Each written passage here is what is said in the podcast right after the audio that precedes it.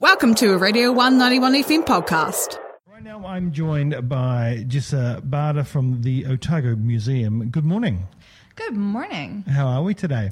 Very well. Very well. Right, we're going to be talking about 100 Words, Infinite Possibilities, the Women in STEMs exhibition, which is on now. Um, how long have been have you been working on this uh, exhibition? Oh wow. Um, so uh, over a year, kind of. I mean, because when you think about it, we started with the proposal that we put into MV, suggesting this project, um, and so that went in a little uh, a little over a year ago, and um, and so then just sort of waiting to hear, and then we heard, and then yeah, so it's been a while.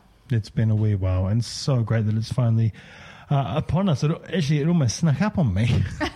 Yeah, it. Um, I don't know why, but I kept getting my weekends confused in November, and so it was sort of like I thought it was a week earlier than it was. Yeah, and then yeah. it was like, oh no, I wait, have to wait a whole other week. Uh, yeah. uh, Christmas come early for you, though. Yes, definitely. Uh, can you just give us a little reminder of what it's all about? Yeah, sure. Um, so the the exhibition is designed to help resolve the gender gap in STEM through displaying role models uh, that are based in our own community of women who have engaged with the science, technology, engineering, or maths, i.e., STEM, that is all around them. Uh, and so we put out nominations because we wanted these women to come directly from the community. Um, and the community responded in force. We had over 300 nominations, so we Yeah. had to whittle those down because we could only feature 100. Uh, but yeah, now uh, we have these wonderful women up on the walls of the museum, and we'll be running some workshops with them in term one and term two of next year. Yeah. So as much as it is about highlighting who these women are and what they've done, it's um, it's probably fair to say it's more so about um, giving the young kids optics on who who they are. So it's, it's about their story, but it's it's um, but it's about inspiring the youth about what they're doing. right? Exactly. We really want to help people recognize that these role models are all around you, and you just need to reach out and start asking and talking with these people to realize that they're just like you and me. Yeah. Um, yeah. They have pets, they have foibles, they've had disappointments, they've had successes. Mm-hmm.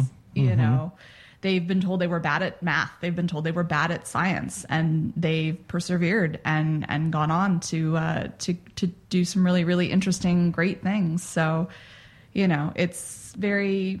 It's been really inspiring um, reading uh, reading their words because that's the hundred words Yeah. aspect. Yeah. Um, we gave them a prompt and asked them to write the caption that accompanied their photo and the the things that they shared and the vulnerability that they showed through their words uh, was just amazing and really really touching for me as an adult uh, and i think having the opening over the weekend uh, i heard that reflected a lot back to me by some of the the individuals there were young girls who were blown away uh, to see the you know to be looking at the image on the wall and then to realize that the person was right behind them and they could talk to them Yeah. that's really what that was the message we want. Yeah. You know? Yeah. Here's this amazing role model, and guess what? They're right behind you, and and Amazing. get to know them, and they will have your back. Yeah, and so we want young women to be able to see themselves in, in, in these women, um, but we also want um, young boys to be able to see women in these roles. Absolutely. Uh, I think that's sort of what sets this project a little bit apart from things that have come before, in that they've been so targeted at showing young women what you know is possible for them. And that's still very important. But what we're really trying to sort of achieve on a wider scale is normalizing the mm. impact of, of women in STEM and and normalizing having them represented as role models to everyone so that those young boys will grow up and it will be a normal thing Yeah. for the woman in their physics class to be the person they go to for help or that they reach out to support. Yeah, yeah, indeed. Um, how's it's, you've been open for a few days now since um, the fifth. How's the feedback been? It's been wonderful. Um, it's been really, really just rewarding to hear the positive responses. Um, people have been sending emails. Um, there have been a couple of calls out to put out a book. Um, so. I'm I'm not going to rule that out. Yeah, yeah, we yeah. are under contract to MB, who uh, gave us the funding to to do this, um, and so I need to focus a little bit on making sure that you know we do what we told them that we would do. Um, but part of that is, hey, we we found this other audience that really wants this, and Yeah. so that's it's worth exploring. Well, I mean, it totally would be, and I would imagine that uh, MB, the ministry, would be all for that.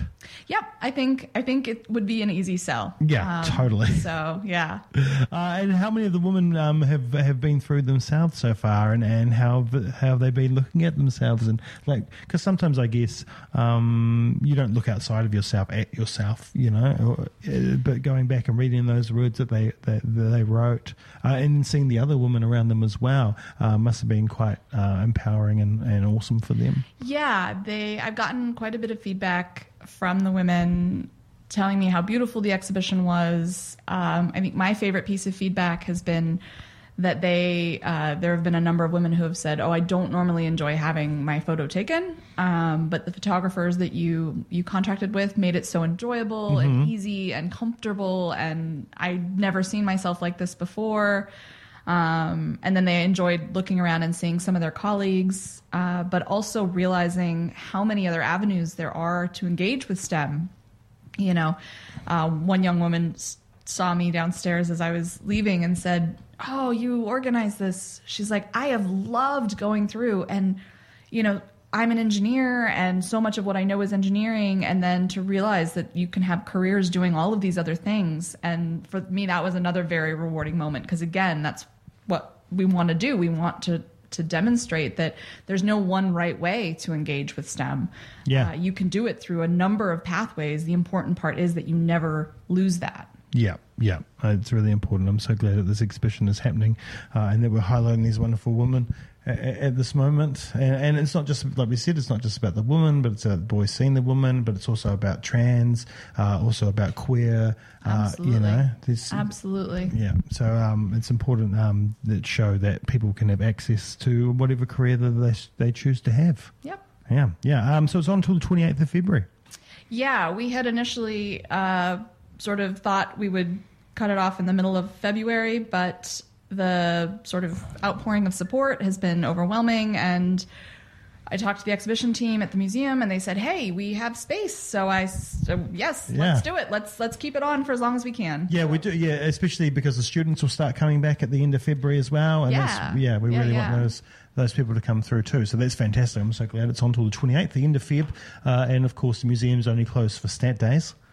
So Uh, actually, only Christmas Day. only well there you go. It's only closed So- for Christmas Day. Yeah. There we go. So um, feel sorry for the staff at the univ- at, the Otago Museum, but uh, you'll be right.